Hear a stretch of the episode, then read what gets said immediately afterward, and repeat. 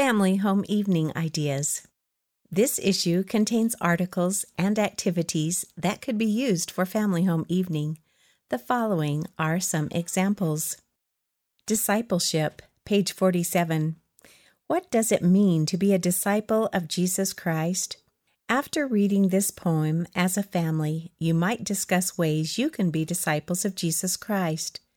You might think of ideas to draw closer to the Savior, like finding opportunities to serve refugees in your community, learning about the Savior's life during Scripture study, babysitting for a couple so that they can attend the temple, or reaching out to a friend in need.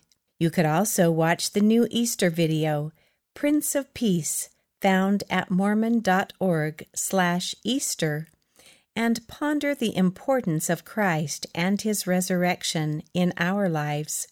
See the poster on page forty. Lessons for young children. We began holding family home evenings when our girls were one and two years old.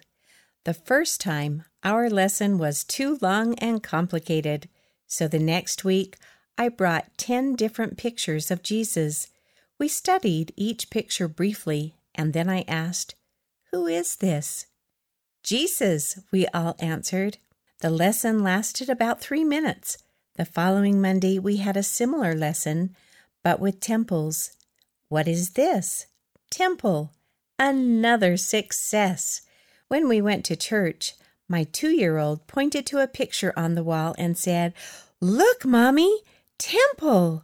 Silently, I rejoiced. Cynthia Green, California, U S A. The Old Family Album. The Power of Family Stories, page fifty-six.